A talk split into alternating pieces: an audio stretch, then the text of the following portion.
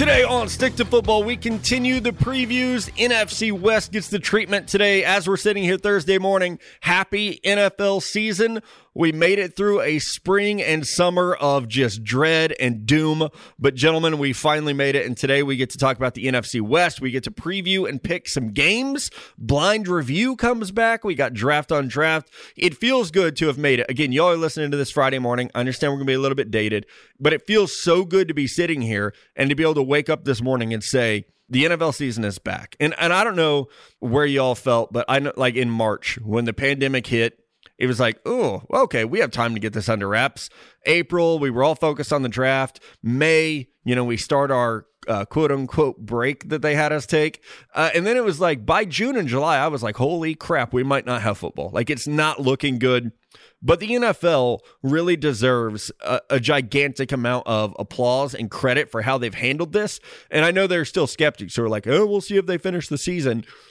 I'm just going to be excited today that there's a game on tonight that is real and matters. Yeah, I mean, for those of you who are listening on it on Friday, um, remember how you felt yesterday morning when right. you heard it. Uh, I'm very excited about it, too. And I do think, uh, Matt, you say the N F L hats, hats off to them. I think hats off to the N F L players as well. I, I think they realize how important this is and everything that they have to go through to ensure the, that they have a season. Yes, it's good for them. Uh, they get to collect their paycheck, but it's also really good for us. And I do think that they are sacrificing a lot, having to go through all these protocols. I mean, we even see it in the N B A. Now we have players Uh, kind of violating bubble terms. So I- I'm very happy that we got football back last night. Very excited that it's football season. College football, maybe not the greatest this weekend, but it's going to be there. A full slate of games on Sunday, two Monday night football games. I just went from six to midnight, guys. Yeah, that's how I feel as well. I mean, when you look at this, it's it's crazy that we got to this moment. I think a lot of us expected the season to maybe be delayed. Maybe there not be a season at all.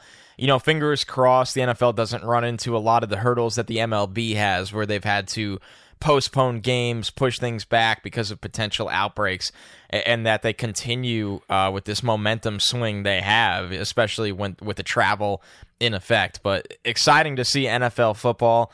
Um, you know, it, it's it's different. It's like we saw early with the college season. You hear all the yelling from the sideline instead of the fan noise, which, you know, obviously you'd rather have the fans there in full effect. Obviously, there's some fans there, but you, you, it's uh, it's a different experience. But at the end of the day, you know, we made it to this point, and it makes this show so much fun. This is the best time of the year besides the actual month of the draft for this show. Oh, absolutely. And I'm going to jump ahead in our rundown. What are you guys most excited for? I do. I feel like a kid, like Christmas morning, and it's like, ooh, what am I going to get today? You know, Thursday morning, I woke my six-year-old up. He's a gigantic Chiefs fan. He's been giving me shit for like a week that the Niners lost the Super Bowl. Like, he did that after the Super Bowl, but it's back now. It's like, oh, football's back. I get to trash talk about your team losing the Super Bowl and my team winning. So I wake him up this morning. He's got a new Travis Kelce jersey he put on. He's like, Dad, best tight end of football, because Melo yeah, has been buddy. brainwashing him. And it's like, he's as excited as I am. So for me, that was like the like what I'm most looking forward to is getting to experience opening day in a season where he's really old enough to like experience the whole thing. But also, guys, like all these players that we evaluate and scout, like we finally get to see Chase Young play in the N F L. It feels like we've been waiting forever. We get to see the continued development of Kyler Murray, of Lamar Jackson, of Drew Lock. Like, that's the best part as a draft analyst, I think, is to get to see the guys you evaluated from freshman year maybe of college, and you take them all the way now into year one, two, three, and on in the N F L. Like, as I've kind of gotten older in this this profession, like that's the best part for me is, man, I remember you when you were a one hundred eighty pound freshman, and now you're an all-pro. So even, you know, with Chiefs, Texans, there's so many of those players that we get to watch. And then, you know, moving on to the weekend, it's that's the best part. It, it for me, like, that is why I'm an N F L fan. It's because for so long I was a college football fan growing up, just loving it. And then, you know, following the draft, I feel like, Matt, you really, obviously, being my older brother, got me into the draft. And I was like, okay, I want to see where this guy's going to get drafted. And then I just kind of kept following those players. But for me, that's been the progression. Watching college football, oh my God, where this where's this guy going to get drafted? Following their N F L career. Uh, for me, I'm just excited about having that schedule back on Sundays. I, I think that everybody experiences this, but after football's over, like after the Super Bowl, it's that, what the hell am I going to watch on the weekends? What am I going to do every Sunday? Don't have to worry about it. Cancel all my plans. I'll be on a couch watching football every Saturday and Sunday for the foreseeable future. Yeah, for me, it doesn't matter that the bars aren't open anymore, right? Or the restaurants. And, you know, obviously there has been some indoor dining returning here in a small capacity. But Sundays, I, it's time to not leave the apartment. Time to forget leaving the couch. My move is, hey, uh, I sit in bed and watch free game. And then if I uh, have enough energy, I can make my way over to the couch. So it, it is. It really is. It gives you such a schedule. It's always interesting after the year where you're like, wait, what do I do now with myself? You almost forget what it was like. So Uh, obviously super excited, and especially with those Saturdays, Sundays back to back. It's uh I would call them them lazy weekends, but I feel like we're just as busy anyway. And and of course with betting here in New Jersey, it brings a totally different element to it, uh, which is going to make the blind review we do later a lot of fun. Yeah, I'm going to be uh, texting you my bets for you to put in a little bit later. Uh, You'd be surprised how many people uh, try to do that these days. Still don't know if that's legal. We're going to need one of our amazing lawyer listeners, Nicole that's or Pat. Tried. I mean, I think so, too. I mean, does Venmo really track what anyone's doing? I don't know if they do or not. Ooh, uh, I have a funny story about that. Venmo? So one year I won my fantasy baseball league. I might have told this before. And my team name...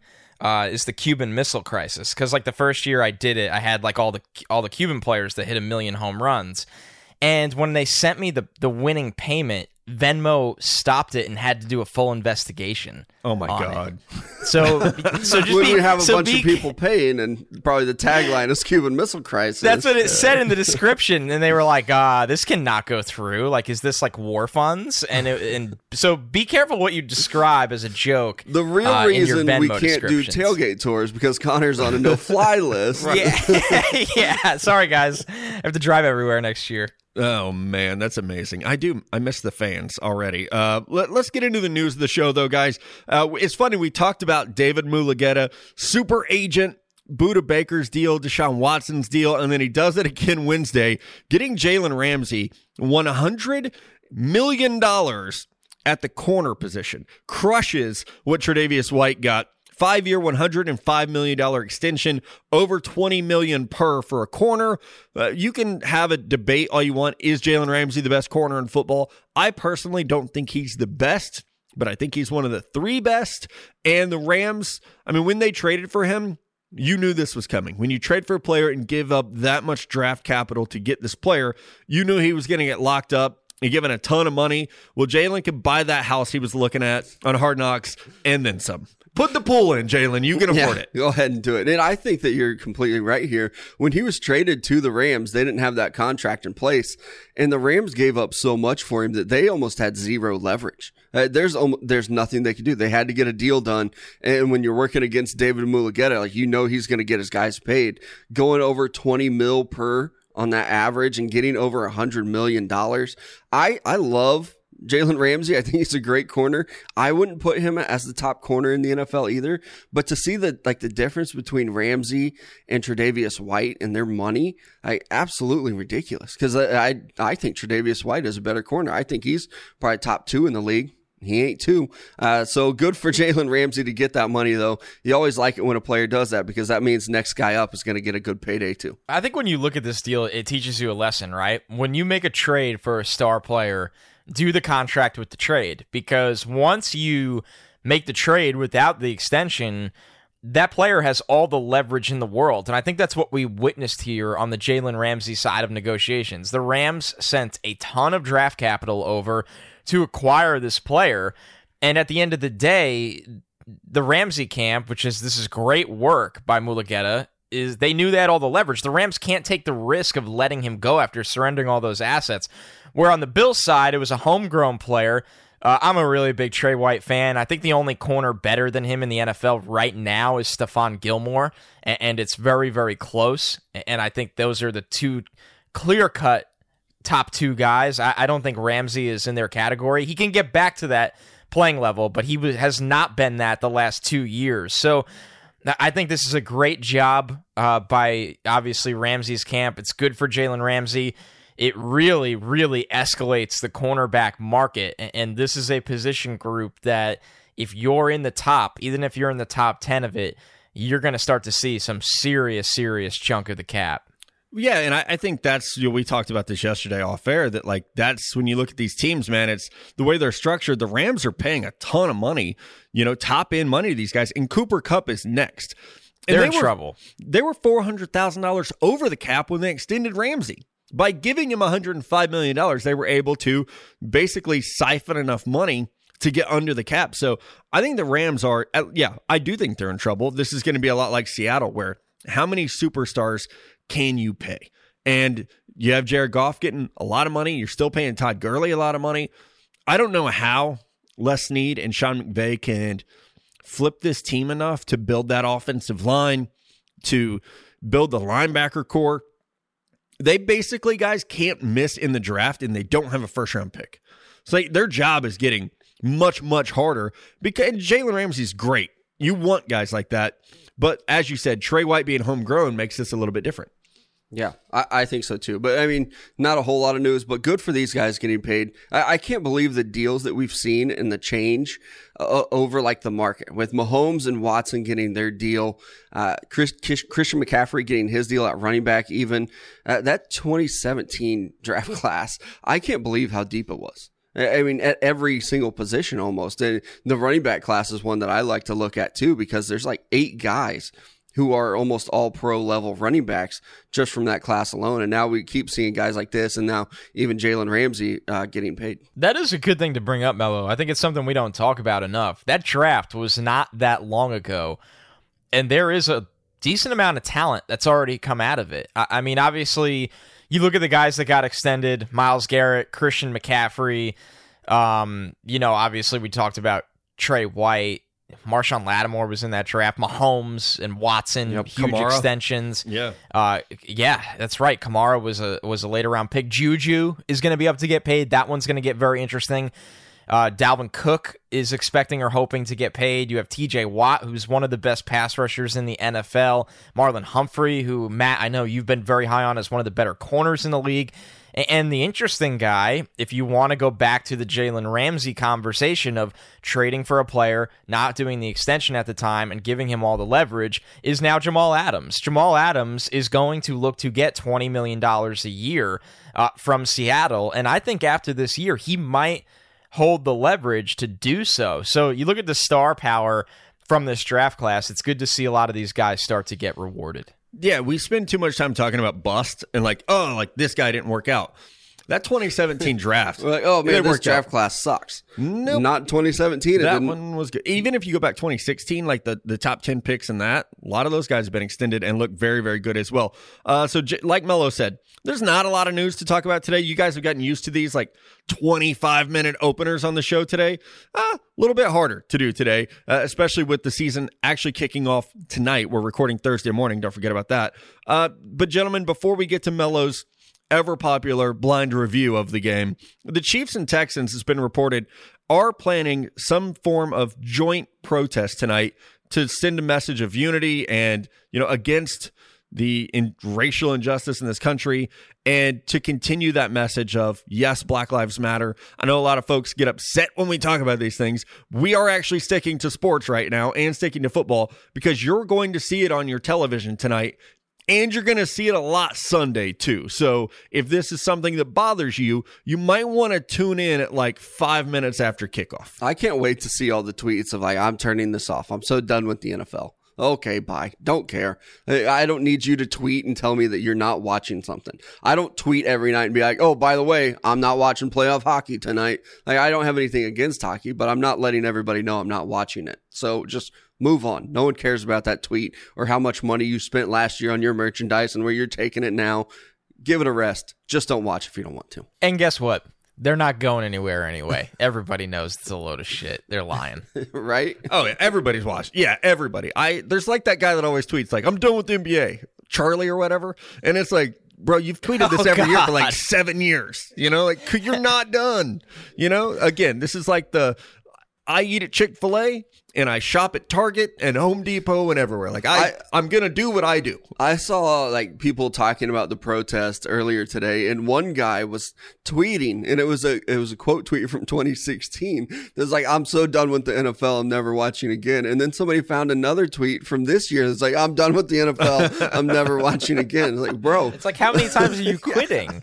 It's right. like becoming cigarettes at this hey, point. Brett like Favre, it's every month. Cooler. You're like, ah, I'm not buying my I'm throwing all my cigarettes out. I'm not buying anymore. Uh, ah, I need to do it again. Like, like come when, on, give me a when break. We, uh, our old Stick to Football intern, when we moved Big Country to Joplin to work on uh, he and Mello's radio show full time, uh, he was like, I gotta, I can't like drink with you guys. I can't drink as much as you do. I'm gonna get fat. I'll become an alcoholic. I gotta stop drinking.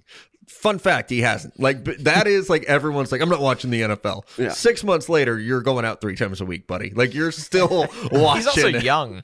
Yeah, God bless it. Must be nice. Uh, I'm twelve years older than him. That's how I feel about life right now. Uh, but Melo, it is time, the first time of the two thousand twenty N F L season, it is blind review. You might introduce this blind for new review listeners. Time. If you are a new listener, uh, as Matt has alluded to, we do record our podcast on Thursday morning. They play the football game on Thursday night, but that's not going to keep us from reviewing the game that we think we probably saw tonight uh, in the future. In the past for you guys. But I have this game going down to the wire. I do think we see a good ball game. I know that you can look at the odds. They have the Chiefs as a nine point favorite. They have the over under set at fifty-three and a half. Nailed the over last night. Seeing the Chiefs win thirty-eight thirty-four. Mahomes coming out, balling, throwing the ball all over the field. I did expect a little bit more from Clyde Edwards-Helaire, but I think he's a rookie. We can give him some time to acclimate to the N F L. But what a win for the Chiefs, hitting the over on that fifty-three and a half.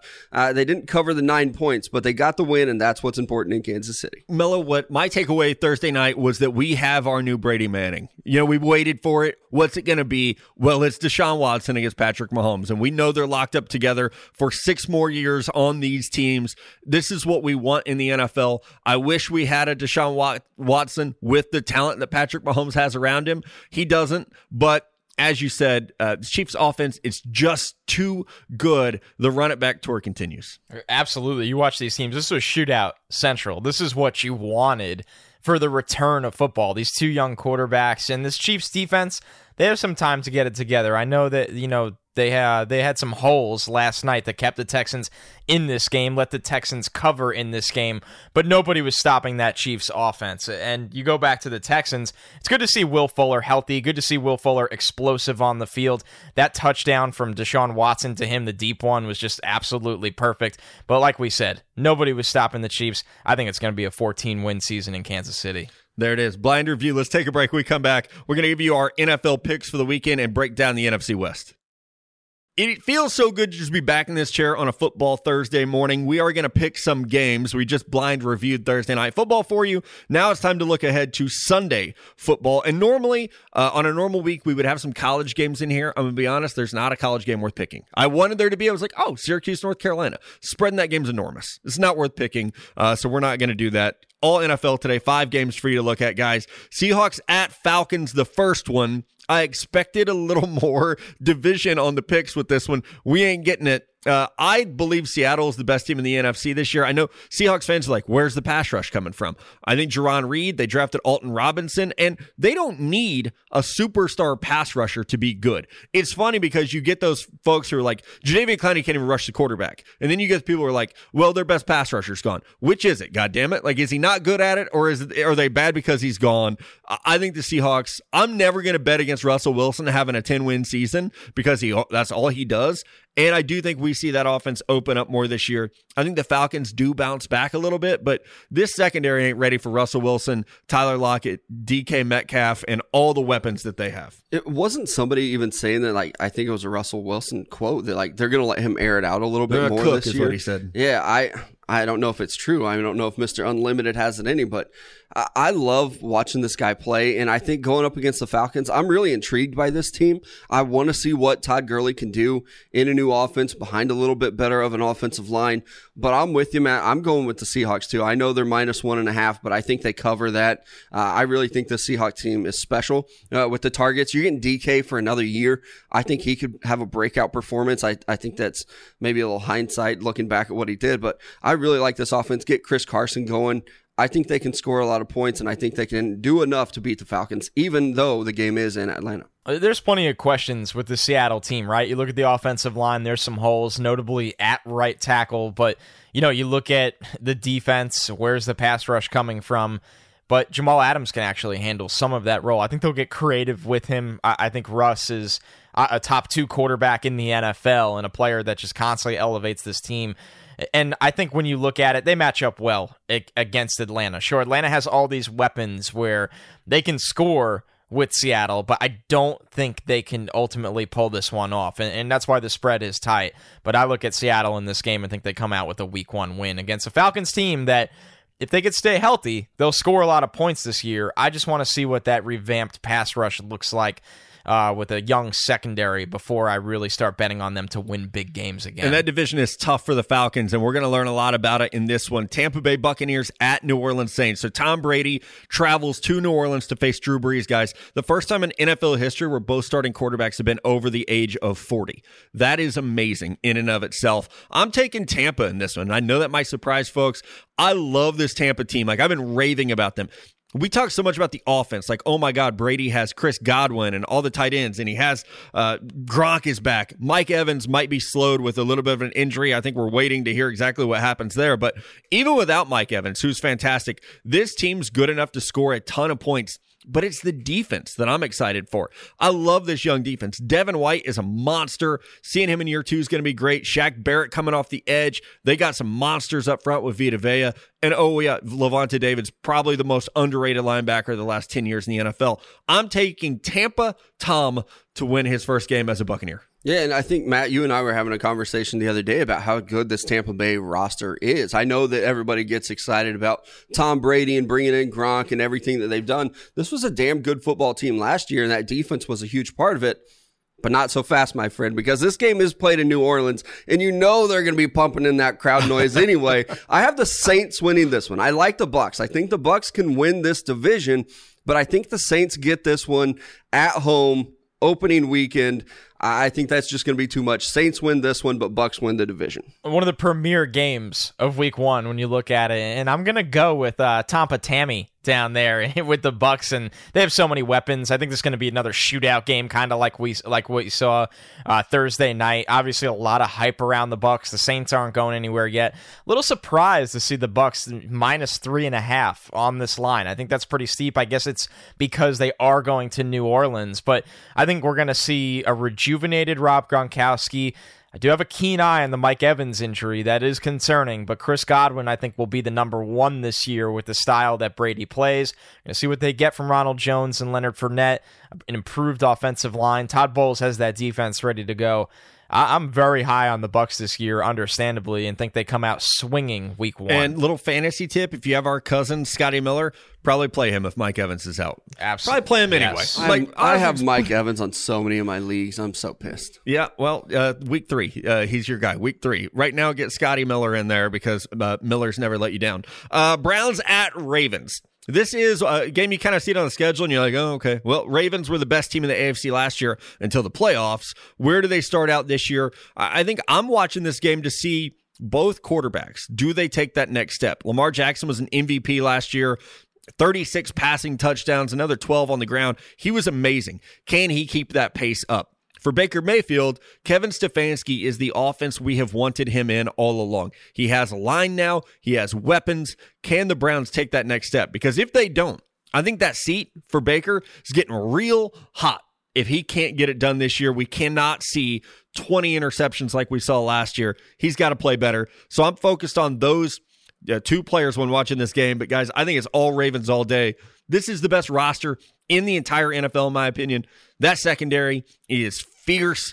Can't wait to see our guy Deshaun Elliott step up. I think the Ravens win this one handily. Yeah, and I'm really excited about this game, too. I don't know that it'll be particularly close. Uh, it's an eight-point swing with the odds.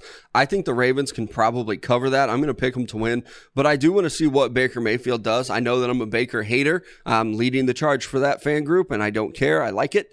I want to see what he does against these aggressive corners. Marcus Peter, you know you know he's going to attack the ball. Marlon Humphrey's probably one of the best corners in the league. Uh, that's a good pass rush that he's going to have to face. But I also think the Browns have done a really good job of surrounding him with pieces to be successful. They have three really good tight ends on that team. They've got a couple really good receivers, two really good running backs. They've worked to improve the offensive line.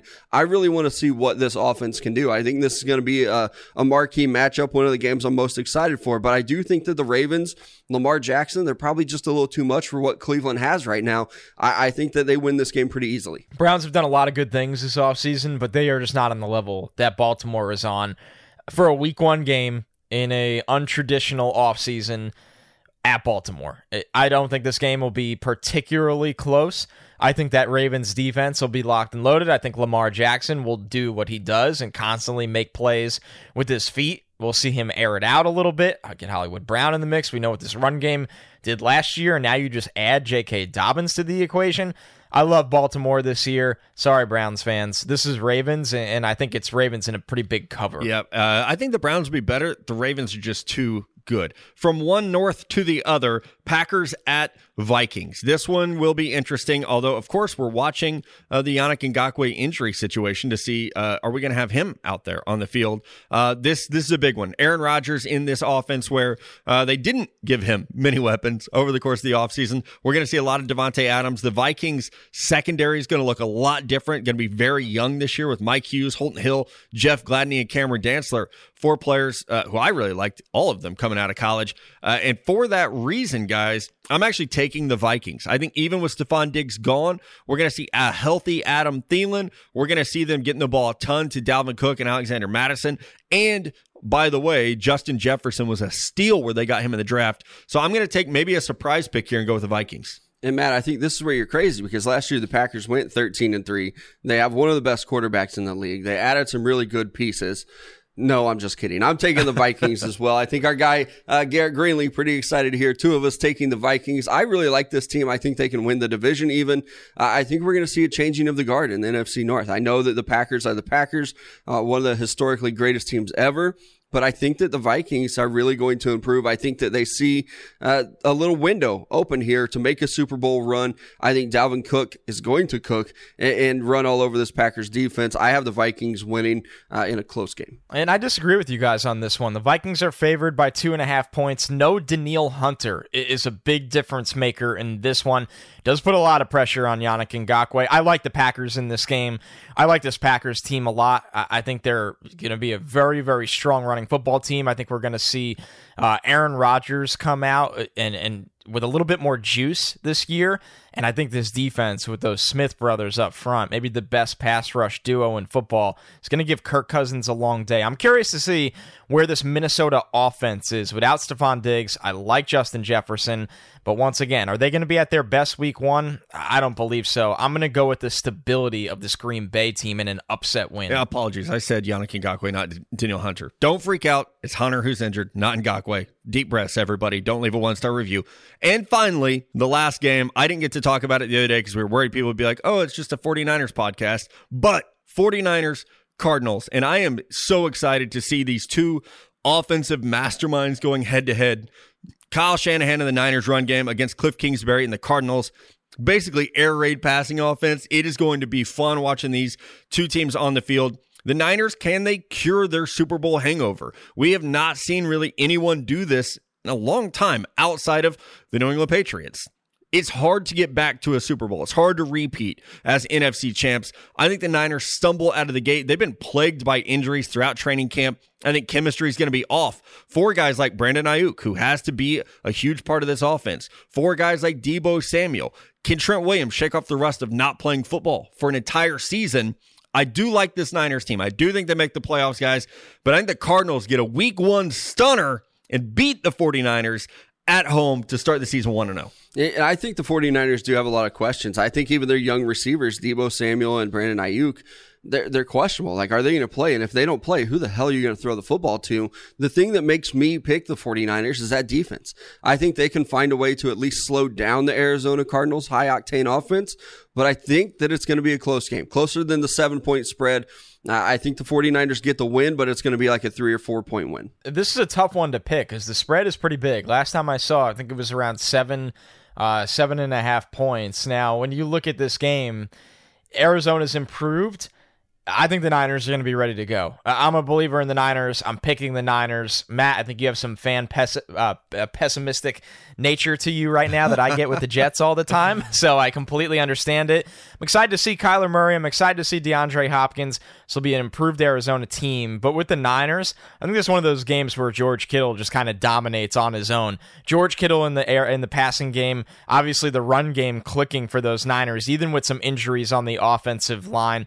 Uh, we know what their defense can do. So I'm excited to see the 49ers play football again. Kyle Shanahan, you give that guy a couple months to prepare for a matchup, he'll be fine. Niners win. Anyone else excited that we might actually see Isaiah Simmons cover George Kittle? I was just thinking that. Like when Connor mentioned George Kittle, it's like, I really want to see what happens with Budda Baker and Isaiah Simmons. I think they drafted Isaiah Simmons for a reason. I think one of those guys is going to be on him all night. You probably just trading off like Kawhi and Paul George. Like, who's guarding the best guy out here? We're just going to take turns and hope that it works out for us. I cannot freaking wait. Football's back.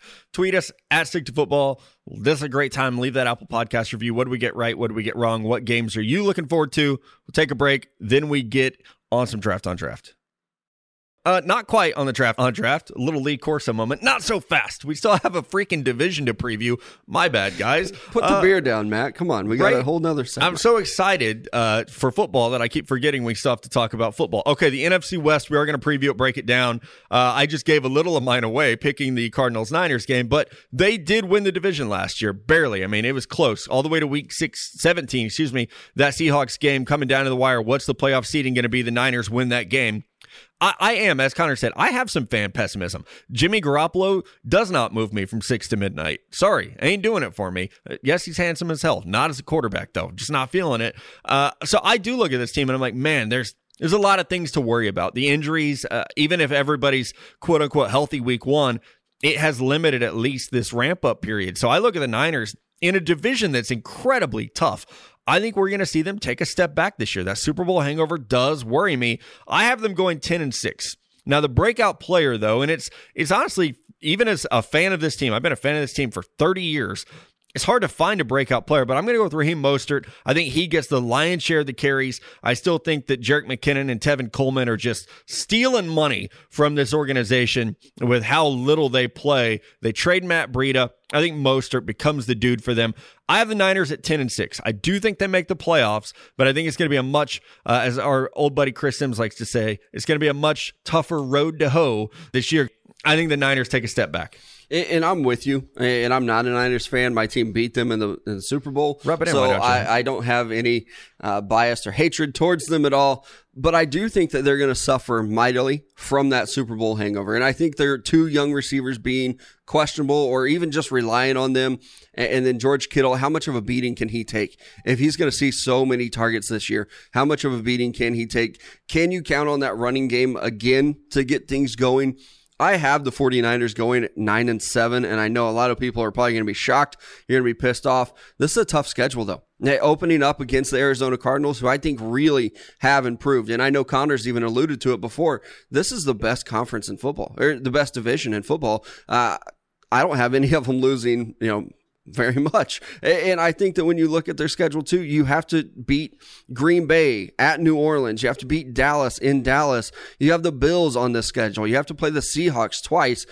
I really like the 49ers defense, as I talked about earlier, but I do think that their offense is going to see some struggles this year, uh, even though they do have Kyle Shanahan, who's a great coach. This isn't me trying to hate on the 49ers, but I think that they're going to struggle a little bit. Nine and seven this year. My breakout player, it is hard to pick a guy on this team that I think is going to break out because I really think we know who a lot of these guys are. But I'm going to take Solomon Thomas. I, I think they're relying on him a lot with Javon Kinlaw to step up and be a bigger player in this defense. And I think that he was a young guy coming out of Stanford, where we said he's probably not pro-ready to get on the field right now, but he's had some time to adjust now. And I think that we see him play up to his potential a little bit more, uh, maybe not worthy of that two thousand seventeen third overall pick. But I do think that we can see him break out and start to show at least shades of the player we thought he was going to be coming out of Stanford. My thought with this team, why they don't regress as much, is that the coaching can overcome the personnel losses that they dealt with this offseason. I have the Niners going twelve and four. Uh, I do think they're going to be a really, really good team in a tough division this year. I think Kyle Shanahan is obviously good enough to coach them to wins week in and week out on offense. I think we'll see George Kittle continue to dominate. I think we'll see a pretty good run game. That offensive line just needs to get healthy. There's no doubt that Jimmy G uh, needs to be a little bit better this year, and the defense has to, you know, deal with some losses this year. And Robert Saleh is somebody that I think did a really good job last year, but he has to continue that momentum. And my breakout guy is someone that, quite frankly, has already broken out in his first two seasons, but I want people to understand this guy is a star, and that's Fred Warner. And in year three, I think he deserves the national recognition, because what he did last year, you know, as a twenty-three-year-old linebacker, where former third-round pick, the expectations were not just were not this high. one hundred eighteen tackles, three sacks. He obviously has a ton of athleticism and coverage, broke up nine passes, uh, brought an interception back for a touchdown, three forced fumbles. This is just a chess piece for the middle of the defense that constantly disrupts plays. So I'm excited about this Niners team. I do think it's a tough division, uh, but I think they're equipped to handle it, and I have them going twelve and four. I think this is one of those things where I, like, if I tell myself they're going to ten games and then win thirteen, I'm going to run through a freaking wall. You know, it's like, oh, okay, I'm going to aim low, and hopefully they overperform. Yeah, Absolutely. That's what you have to do as a fan. Uh, okay, how about the Seattle Seahawks? This is who I have winning the division. I love this team. And as I said before, people are like, where's the pass rush going to come from? Well, they're going to blitz the hell out of people because they have so much speed on defense. Uh, did we forget that they drafted Jordan Brooks? I think a lot of people did. You have Bobby Wagner and Jordan Brooks, the linebacker position. You have an offense that's just on the brink of something really special. You add third leg Greg. You get Will Dissly back healthy. The tight end position is going to be fantastic. We know how deep they are at the running back position. Chris Carson, I think, is going to be very, very good this year. I like the Seahawks team. We just talked about, you know, the coaching of the Niners. I don't know that Pete Carroll gets enough credit for how good this team has been since he took over. I, I I have them as my N F C representative, uh, one of the N F C representatives, excuse me, in the title game. I, I think they're going to be very, very good this year. I'm at twelve and four. Uh, my breakout player for this team is Jordan Brooks. We're going to see him play, whether it's weak side linebacker. He and Bobby Wagner are not leaving the field. And I think what we saw from Jordan Brooks uh, in college was that ability. Sideline, sideline speed, a very, very good athlete. And when you pair him with a, another young guy like a Alton Robinson, I know they think they're getting more out of L J Collier this year, who was a first-round pick in twenty nineteen. This is a team that has a lot of names, including Melo's guy Puna Ford in the middle. Jerron Reed, no suspension for him this year. That's going to be very, very big for that early impact. So I'm bullish on Seattle, and maybe it's just because I'm such a huge Russell Wilson fan, but he does not lose. Like, this guy's a winning record every year in the N F L. Yeah, I love him as well. And I think that with the pass rush, I, I want to see what Bruce Irvin can do. Now that he's back in Seattle, what kind of guy can he be? Uh, it's hard to tell. But I do think there's a reason why they didn't go after guys like Clowney, and they didn't address pass rush in the draft. Maybe they are confident with what they have, and they feel like uh, they're okay there. Bruce Irvin had eight and a half sacks last year, so I think bringing him back to this defense uh, can be enough. And when you look at the secondary, Uh, they're so strong. And you mentioned Jordan Brooks, Bobby Wagner, but also the the addition of Jamal Adams can be very special. And the way that he's able to play in this role, in this defense, and, and you know, my breakout player, I don't want to sound like a Texas homer all the time, so I'm not going to take Puna Ford this year. I'm going with Quandre Diggs. I, I think that him playing free safety next to Jamal Adams can be really special. It'll free him up to to create more plays. I, I think this is a guy that's really been slept on in his career, but I do think that he's one of a a very small group of players that has come from Texas, obviously, uh, to be successful in the N F L. And, and if it weren't for like his five nine height in the combine, I think we see him get drafted higher, and I think we see a little more attention go his way. I'm I'm done with you today, Mello. I really can't. That was that was perfect. But all right, looking at Seattle here, I, I agree. I have them eleven and five, just like you, Mello. I think this is a team that is constantly elevated by the rare talent they have at quarterback. I, I think he wins not because of their offensive coordinator or because of their offensive line, but in spite of those things. And, and I think now, if D K Metcalf can stay healthy this year, they got some weapons at wide receiver. Him and the the always underrated uh, Tyler Lockett there. So I, I look at this team. We know they're going to run the football a lot. I do think the pass game can be a little bit more dangerous this year when you have two wide receivers that are that productive. And, and I look at this backfield. It's probably going to take an injury or some kind of opportunity to rise for my breakout player to really get a chance. But I'm going to go with D J Dallas, who had a great camp, has shown that he might be the future in Seattle. And this is a team that has dealt with so many injuries at the running back position over the years that I think that opportunity uh, might come up. What I'm interested with Seattle, uh, can they overcome the loss of Jadeveon Clowney? What kind of impact does Jamal Adams make for that team on the back end? Uh, one thing that I, I have not seen any answers on at the time is what is going to happen with Quentin Dunbar. He's somebody they expected to make a really big impact for them at the cornerback position, but his name has resurfaced in this case with DeAndre Baker when it looked like for a while that, you know, he was in the clear, and now it doesn't look like that at all. And this is not the timing if they're ever, you know, it's, you never want to deal with these things, but especially before week one of the season. So I have some questions with the Seattle defense, which, make no mistake, was not a good unit last year, but can Jamal Adams elevate them? Probably. And, and can this offense do enough and even take a step forward? I think so as well. That's why I have them with a, an eleven and five playoff record. Ah, man, I love this. I love how competitive this division is going to be. You're right with that Quentin Dunbar thing. Like, that has not maybe been talked about gonna, enough. Starting yeah, corner. And they're relying on him a lot. I mean, they're that young secondary is good, but they're going to be relying on that uh, on him in big, big ways. Two years ago, the Los Angeles Rams barely lost the Super Bowl. That feels like an eternity ago right now. Can Sean McVay develop? Can he acclimate? Can he improve as a coach? I think we saw year one, no one could keep up with the, what this guy's doing. I think we saw last year, people caught up to it. Can he take that next step? I mean, the entire support staff below him basically got turned over. And you've heard all the stories about, oh, Brandon Staley's going to fix this defense. Man, if Wade Phillips couldn't do it, I don't know if Brandon Staley can. I hope he can, because that's a, be a great story. But this team needs a lot of help, and I think that starts on the offensive line. The talent here is still very, very good, though. You have the best defensive tackle in the world, no matter what you see on Twitter. He can't stop the run. You have arguably the best corner in football in Jalen Ramsey.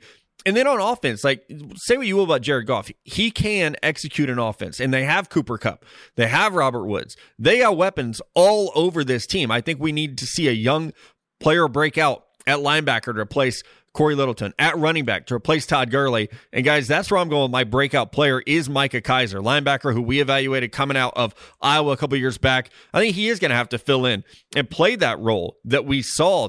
Uh, excuse me, that we saw uh, Corey Littleton play, where, man, he's going to have to step up. I think he has the talent to do it. I absolutely do. Uh, even as kind of being a mid-round pick, I think Micah Kiser at college showed us he can be that guy, playing on the inside linebacker spot in what's going to be, you know, a, back to kind of a true four three defense. I think Micah Kiser can absolutely get it done.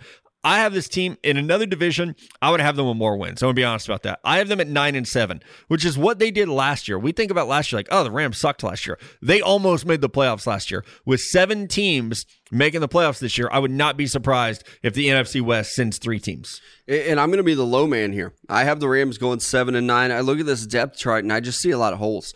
I see a lot of really special players like an Aaron Donald, like uh, Jalen Ramsey, even Cooper Kupp, who I loved coming out of college. I just look at the offensive line and the linebackers. I don't see how this team really competes. I have them finishing seven and nine and last in this division, uh, which I do think is a shocker here. But like I said, I think there are a lot of holes, and, and I wonder what Jared Goff can do in another year. Like, have have defenses gotten caught up to Sean McVay?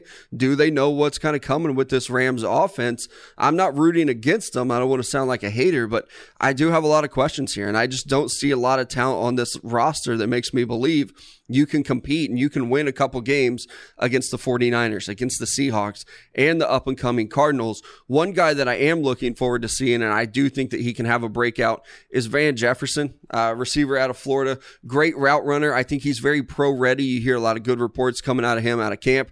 I think Cooper Kupp is going to see a lot of targets.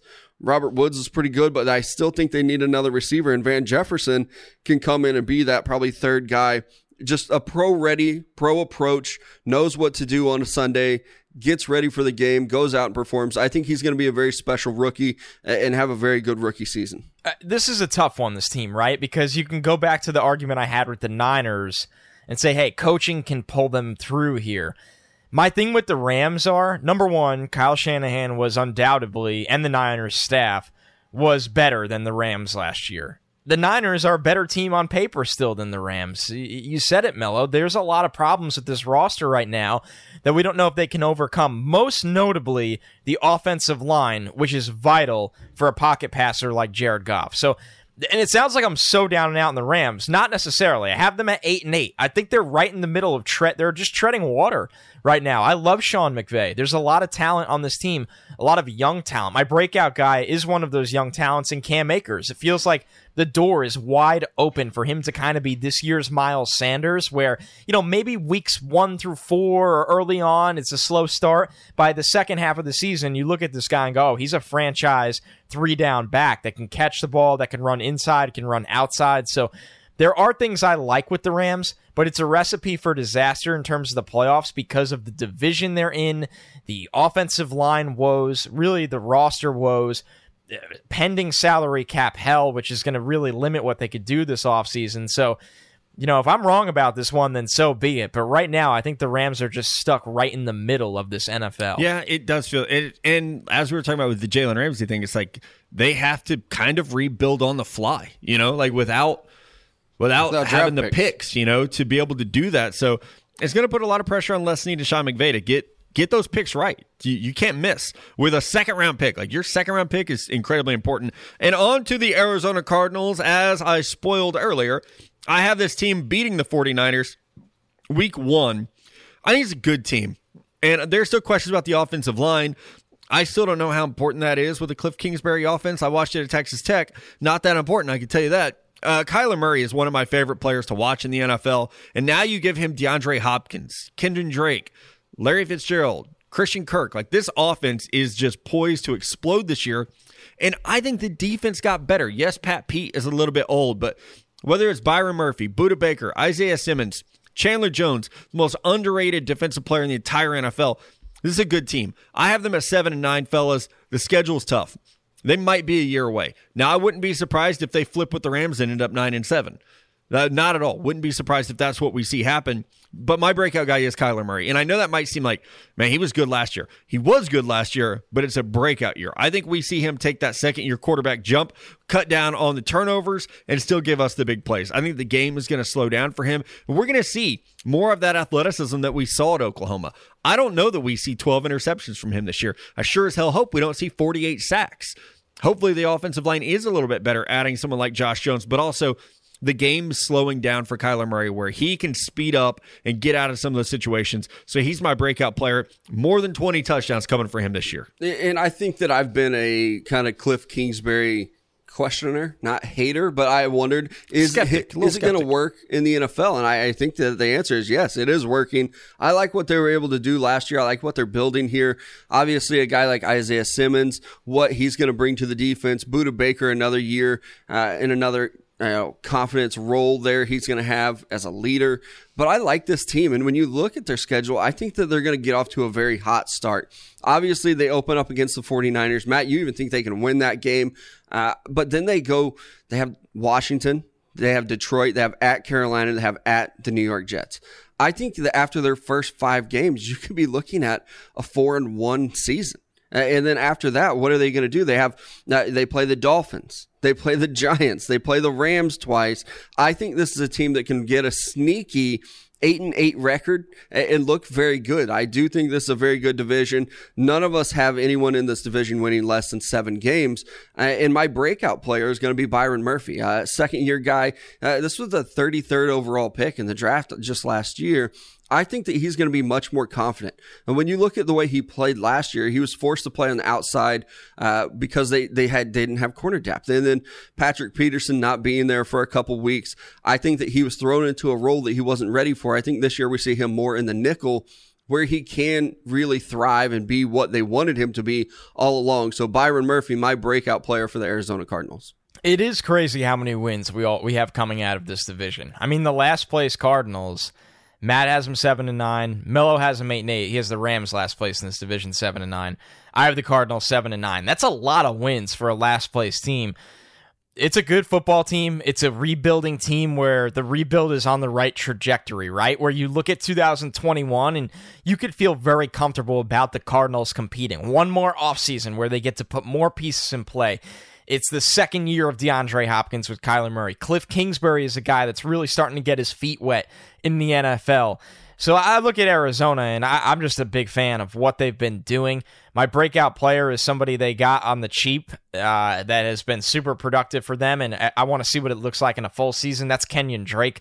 You know, had some had a good year at Miami, and then they just soured on him, and they dumped him to Arizona, and, you know, one man's trash is another man's treasure. And for Kenyon Drake, good for you for finding a place where your pass-catching ability, your explosiveness on the outside run game can be utilized. So I, I'm excited to, you know, Arizona is probably the team I predicted to finish in last place this year that I'm most excited to watch week in and week out. And, and seven wins is, you know, for the path that they're on with a really, really young quarterback, a really, really young head coach, I think things are moving in the right direction. I do think this defense is going to have to answer some questions this year. They're going to have to really prove it before everybody starts vaulting them into being a winning team in the toughest division in football. But like I said, things are going in the right direction. Yeah, definitely. Pointing up, and again, let us know, where did we get it right? Where did we get it wrong? Who are your breakout players?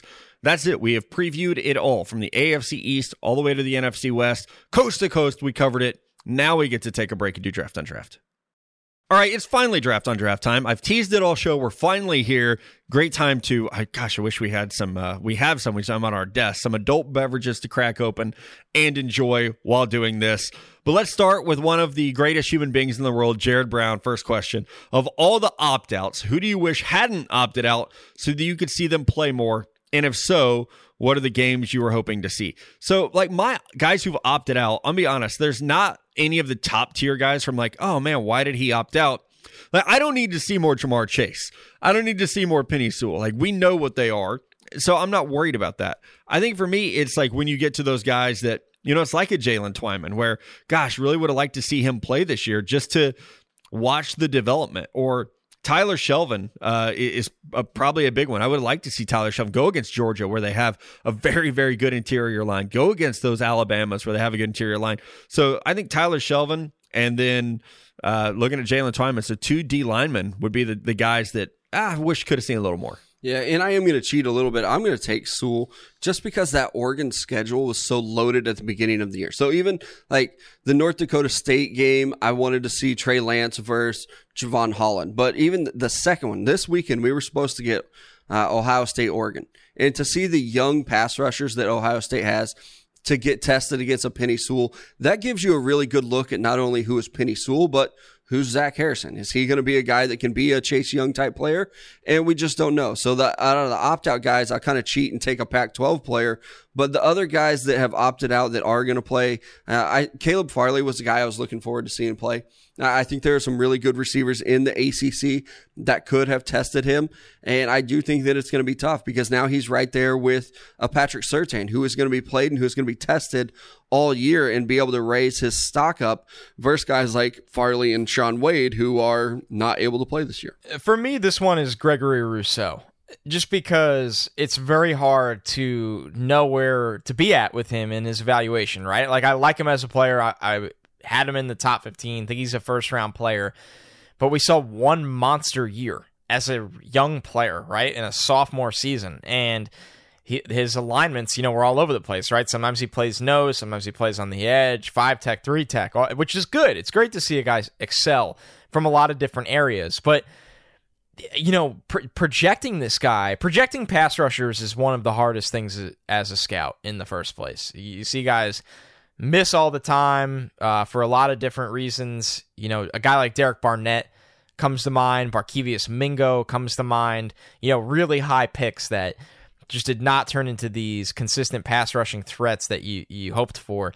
So when you have one year of tape for a guy that is projected as probably a top ten pick, top fifteen pick, you wanted, I wanted to see more with Rousseau. And, and I'm I'm a fan of his.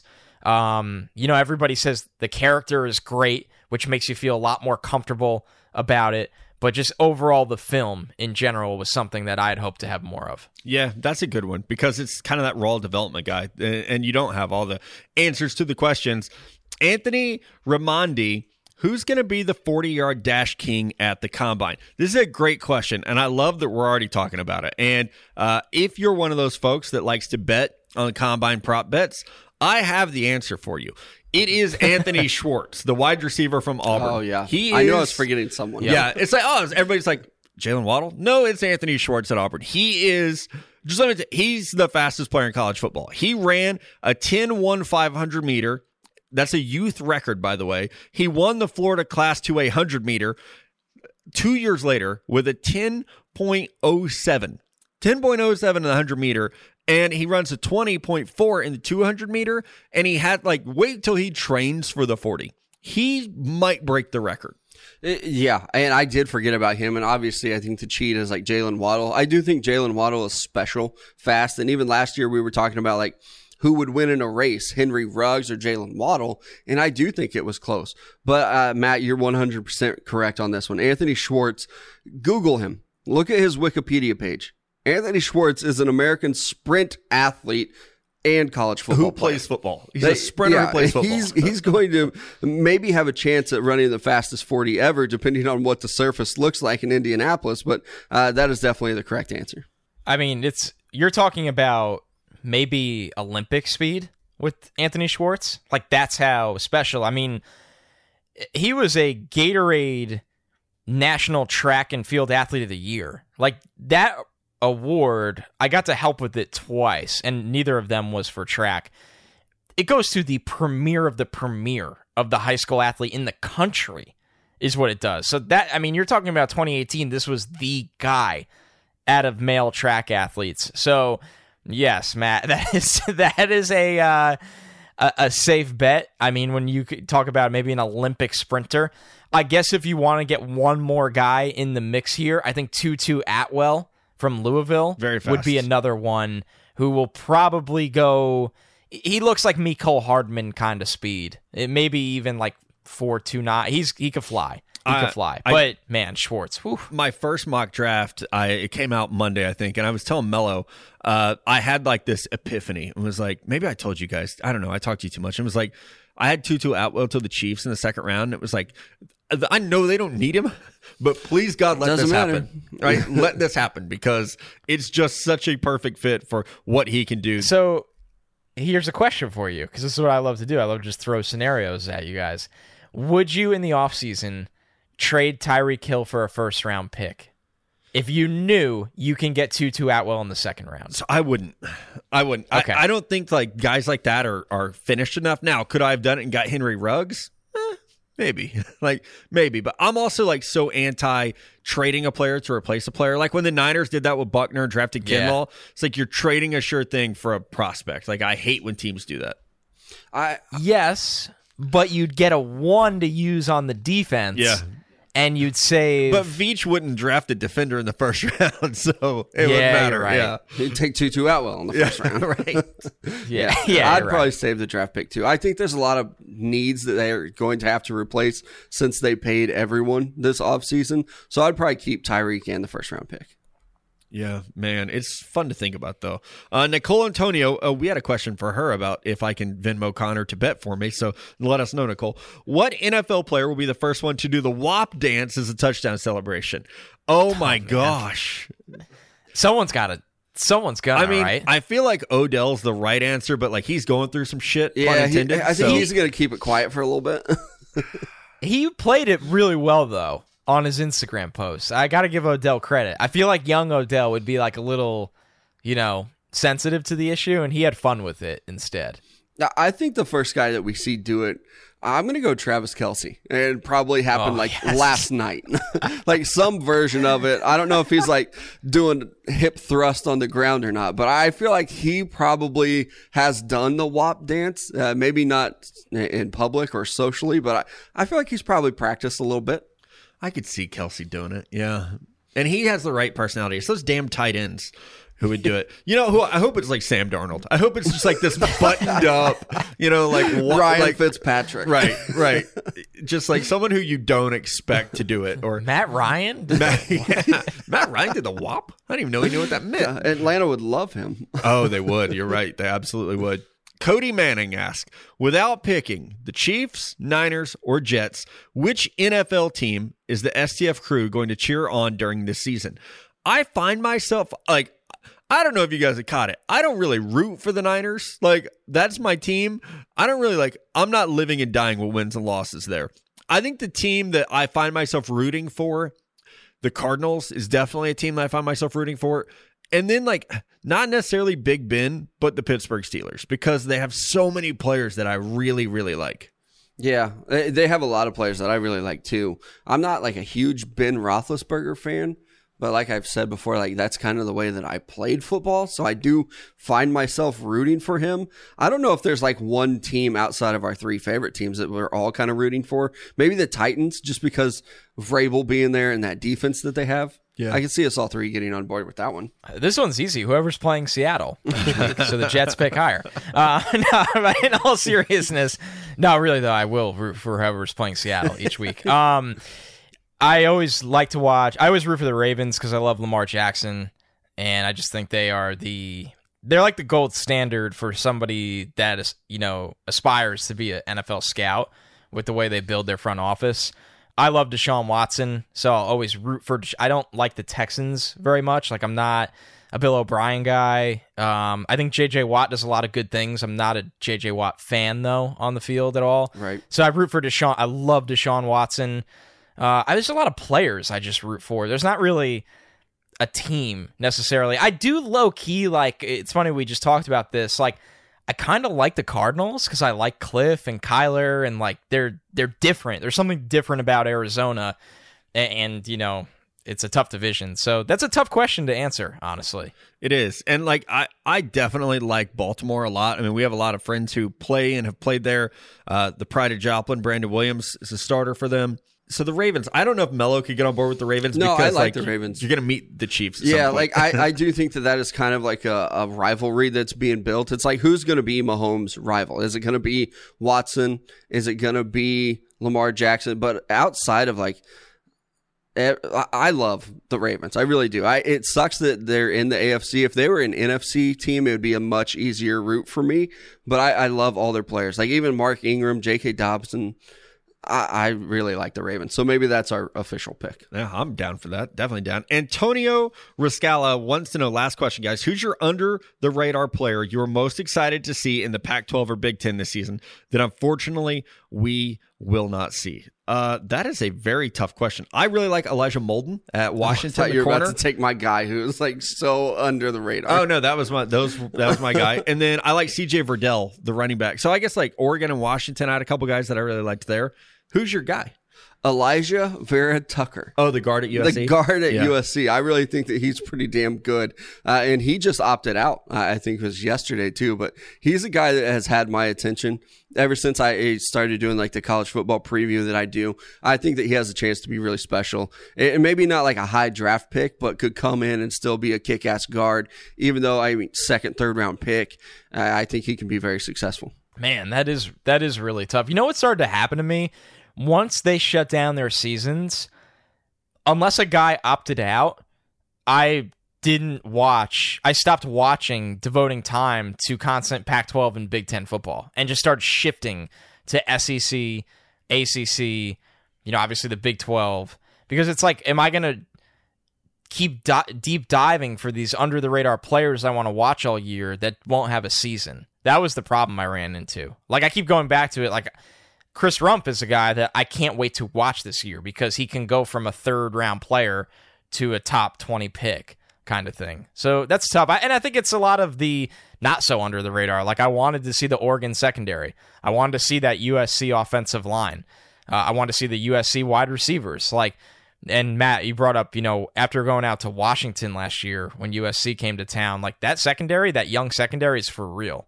And, and I'm glad you brought up Molden because they had a lot of players that I was surprised either weren't draft eligible or just chose not to declare. Yeah, oh man, it's gonna be, it's still gonna be fun, still gonna be exciting. Uh, also, like Thursday night, uh, University of Miami plays. Uh, we get to yeah, see U A B. Derek King, the undefeated U A B Dragons for now. For now. Uh, well, not Friday morning when people are listening. Probably not. Uh, that is our show. We will be back Tuesday morning. Enjoy the first official weekend of football. Y'all know we will. Uh, make sure you're following us each individually on Twitter, at Mello, at Connor J. Rogers, and at N F L Draft Scout. I know there will be tons of content for you this weekend, so y'all enjoy it. Be safe. Have fun. We'll talk to you soon.